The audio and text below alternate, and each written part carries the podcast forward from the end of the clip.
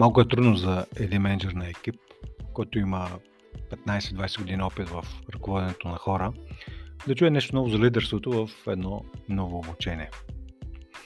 И от тук съответно идва една голяма самозаблуда, че щом съм чувал или знам, или дори знам, не просто го, съм го чувал, но и знам нещо,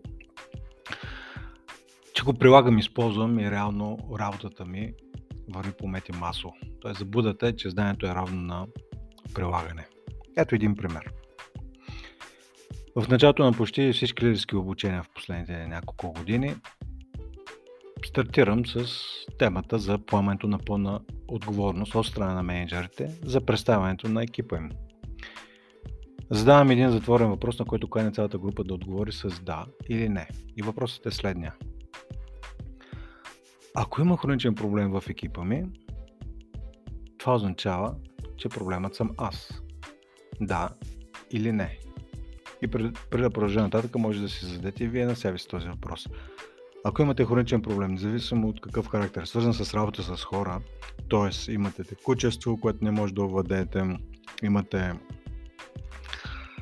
прекалено много ескалации, имате претварени хора, какъвто и да е проблема, или имате скатавки, хора, които са върху гърба на другите, на колегите си, или имате хора, които са а, така използват непрекъснато емоционален рекет, т.е. когато нещо трябва да се свърши и то не съответства на техните желания, нали, почват едни емоции, едни изблици и общо взето, нали, като един този емоционален рекет около тях създава един щит. Затова, всъщност почти не може да се работи с или по-скоро някои хора не могат да работят с такива хора, които нали, на всяка всяко ново изискване към тях, всяко, всяка необходимост от промяна реагират прекалено емоционално, сълзи, слаполи. И общо взето, ако има такъв човек, проблема не е самия човек. Истинският проблем, скъпи слушатели, е ръководителя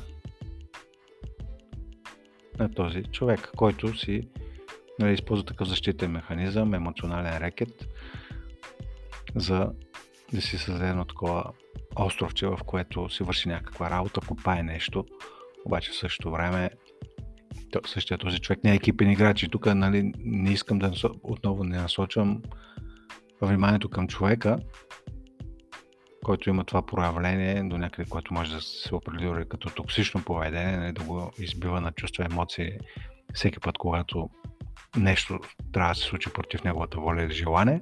Не, проблема никога не е в хората, а в начина по който се работи с тях.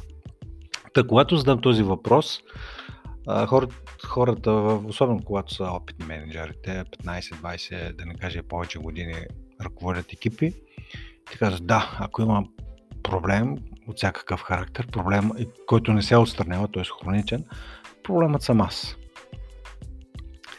Така, това не ме е изненада особено. Това просто ми показва, че хората знаят правилния отговор. Ходили са на много учения. Но в повече случаи се оказва, да не кажа в 95%, те знаят правилния отговор само на думи. Тоест на думи носят отговорност и това не е като обвинение, а като наблюдение. Така че и вие малко по-късно може да се така слушайки, да си дадете сметка, че се оказвате в тези 95%. Няма нужда да се самообвинявате или да се чувствате обвинени от този епизод. По-скоро наблюда, наблюдавайте коя част от уравнението с тези 95%, които знаят, ама реално не го прилагат това знание, или сте в 5%, където действително то откровено казвам, може би дори са по-малко от 5%, но самите цифри нямат такова особено значение. Та, а, какво означава да поемете 100% отговорност? Тоест, ако имате хроничен проблем, има проблема сте вие. Това означава, ще ви дам няколко примера. Това означава, че ако има в екипа ви страх от грешки, този страх се дължи на вашите реакции след грешките на хората, а не се дължи на това, че те са страхливи по принцип. Ще го повторя това, защото това. Тоест, когато хората са малко по-пасивни, малко по-колебливи, питат по 4-5 пъти за едно и също, не са сигурни, т.е. има някаква колебливост, която се дължи на страхът от грешки. Проблемът, ако поемате пълна отговорност за представянето на хората си, т.е. те да бъдат смели, да поемат здравословни рискове и така нататък, но ако това не е на лице, ако тях, те са колебливи, това означава, че те са развили тази колебливост, особено ако работят дълго време с вас, благодарение на вашите реакции, които понякога може би не са особено адекватни, нали, по-емоционални са, по-груби, по-остри и в един момент хората стават предпазливи при поемането на рискове. Тоест, ако имате такъв хроничен проблем, че хората или в целия екип има страх от грешки, проблемът е във вас, в начин по който вие реагирате след техните грешки, а не, че те са страхливи по принцип. Нека да ви дам и друг пример. Да речем, че имате неефективни срещи. Ако приемете действително не само ментално, но и вътрешно го чувствате това, че неефективните срещи а, са ваша отговорност, така би ви кликнало, че то се, неефективните срещи се да, дължат на това, че вие сте неорганизирани, не поставяте ясна адженда, разтакавате се в срещите, не чувате гласа на всеки човек по същество, т.е. нещо у вас.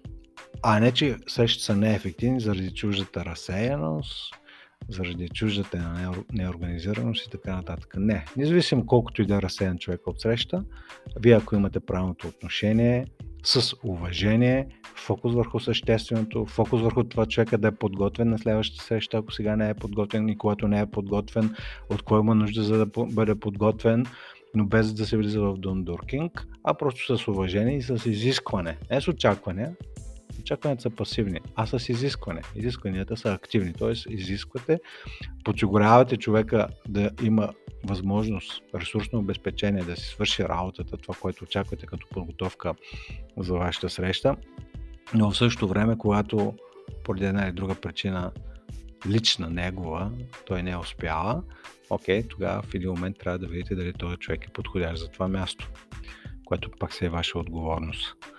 И последен пример за това, да речеме, че липсва инициативност в хората си. Ако приемете на 100%, че това проблема с липсата на инициативност означава, че вие сте проблема, бихте е, си го обяснили с това, че не полагате достатъчно ясни цели, липсва приоритизиране, липсва навременна обратна връзка от ваша страна и така нататък и така нататък.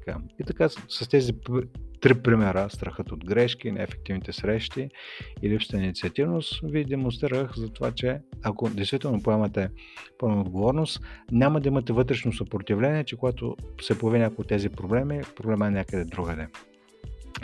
Обаче, след като питам същите менеджери за, е, нали, за тези въпроси, които преди малко дискутирах, след това ги питам, окей, при положение, че вие сте поемате по, така имате тази осъзнатост да поемете пълна отговорност. Защо се получава така, че все още не ви стига времето и оставате допълнителни часове след работа? Защо напускат все още хора, които м- са ценни за вас, искате да ги задържите, но не можете? Защо в екипа ви все още има хора с незадоволително представяне, които вачат или дърпат екипа назад години наред. Не става въпрос за един-два месеца, за години наред. И тук нещата, скъпи слушатели, откровенно се объркват. Същите менеджери, които много добре знаят концепцията за пълното поемане на отговорност, реално не я поемат. Дори, което е всъщност разковничето, дори не забелязват, че всъщност не поемат отговорност. Мисля си, че я поемат, но не я поемат. В отговора на въпроса, в отговор на въпроса ми защо не ви стига времето, отговорите им са от рода на ами има прекалено много промени. Тоест, шефовете отгоре искат прекалено много неща. Е, вече стана изтъркано дигитализация, смяна на процеси, а, обединяване на отдели, вътрешно преструктуриране, какво ли не. Тоест има много, не ни стига времето, защото има много промени и нямаме достатъчно хора. Който напусне, напуска един, особено когато напусне човек, както преди малко говорих за ценните хора, когато напусне един, се отваря дупка за трима. Това е истината. И забелязах, забелязахте ли какво се случи? Когато ги питам защо не ви стига времето, изведнъж проблема е някъде навън, извън тях. Не в липсата на тяхната организираност, а проблема е в многото промени, в липсата на хора, някъде другаде. И забележете, това са логични, но абсолютно неверни отговори. Всичките тези отговори показват, че тези менеджери все още търсят причините за недостиг на времето някъде там, в другите в обстоятелствата, в промените, в липсата на хора. С други думи, те действително не поемат отговорност за проблемите в екипа си, а я прехвърлят към другите. И доста често тези други дори вече не са в екипа. Тоест някой е напускал, отваря се някаква дупка и изведнъж проблемът е в този човек, примерно, че не е документирал знанието, не е документирал процесите, нещо се чупи. Не, проблема не е в напусналия. Проблема е, че неговия менеджер не е обезпечил да има документирано знание, да е ясно а, кой какво прави, да има взаимно заменяемост. Това е истинския проблем на ниво менеджер, никога не е на ниво човек, който е напуснал. Та, с този пример получава се така, че има разминаване между знанието и прилагането на това знание.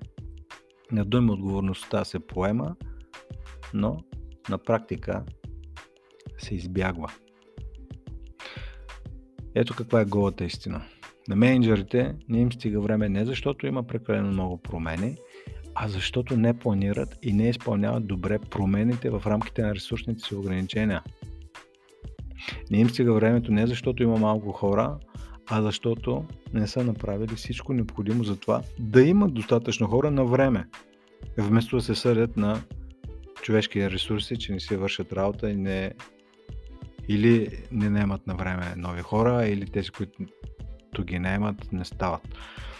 И така, обученията в, така, към края на този епизод искам да обобщя, че обученията на опитни менеджери, които последните 2-3 години всъщност до, доста често се, именно такива групи се случват, да работим с хора, които са, имат доста значителен опит управленски зад екипа си, но то е доста остарял в повечето случаи.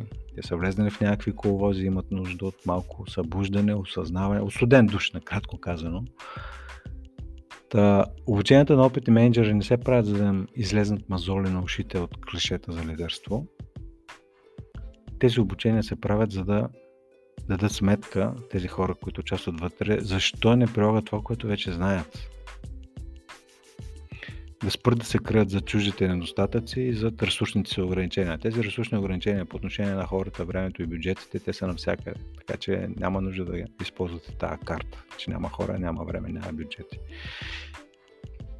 Така че затова се правят обучения, за да самите хора да се дадат сметка да не се крият за тези извинения и обяснения и в крайна сметка да станат толкова добри ръководители на екипи, колкото могат да бъдат, но все още не са.